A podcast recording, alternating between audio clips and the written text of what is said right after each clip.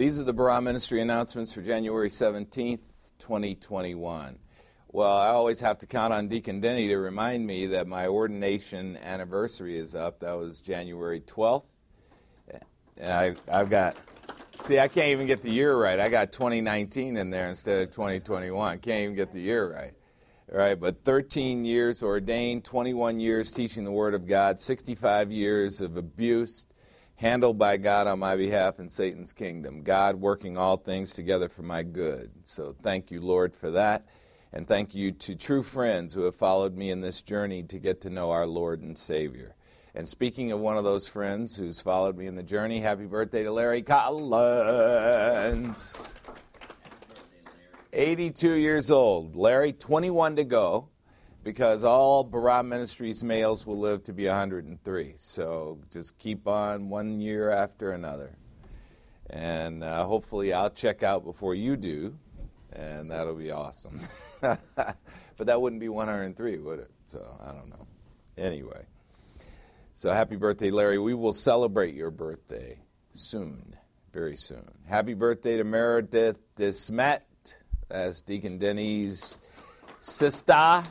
She's uh, one of our prayer warriors, uh, is a frequent participant on the Barah Ministries prayer request group. Next elders meeting, calendar stuff. Next elders meeting, February 13th, 2021.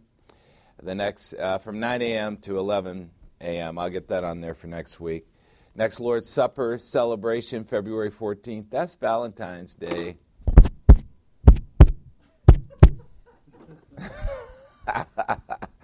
the little heart going.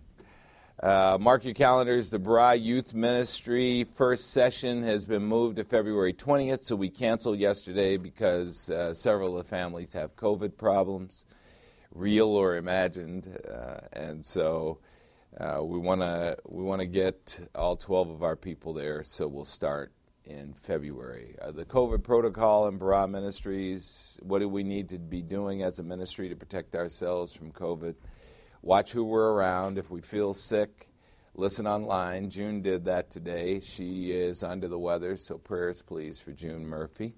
Monitor your own temperature. Use a mask if it makes you feel more comfortable. So, uh, I personally am not scared of the flu, but oh well, that's just me. The Barah Ministries newsletter is a big hit. We send it, you open it, you read it, you ingest it, you share it with others. Just realize that we need a little bit of the Word of God every day. We don't need one dose for the week and then that's it. We don't eat one meal a week, so why would we eat one spiritual meal a week?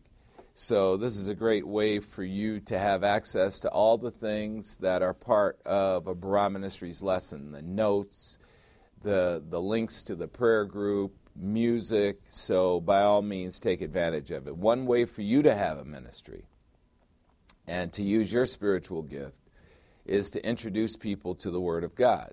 If they're unbelievers, you can introduce them to the gospel message, which is in the newsletter. If they're believers in Christ, you can introduce them to the Word of God, which is in the newsletter.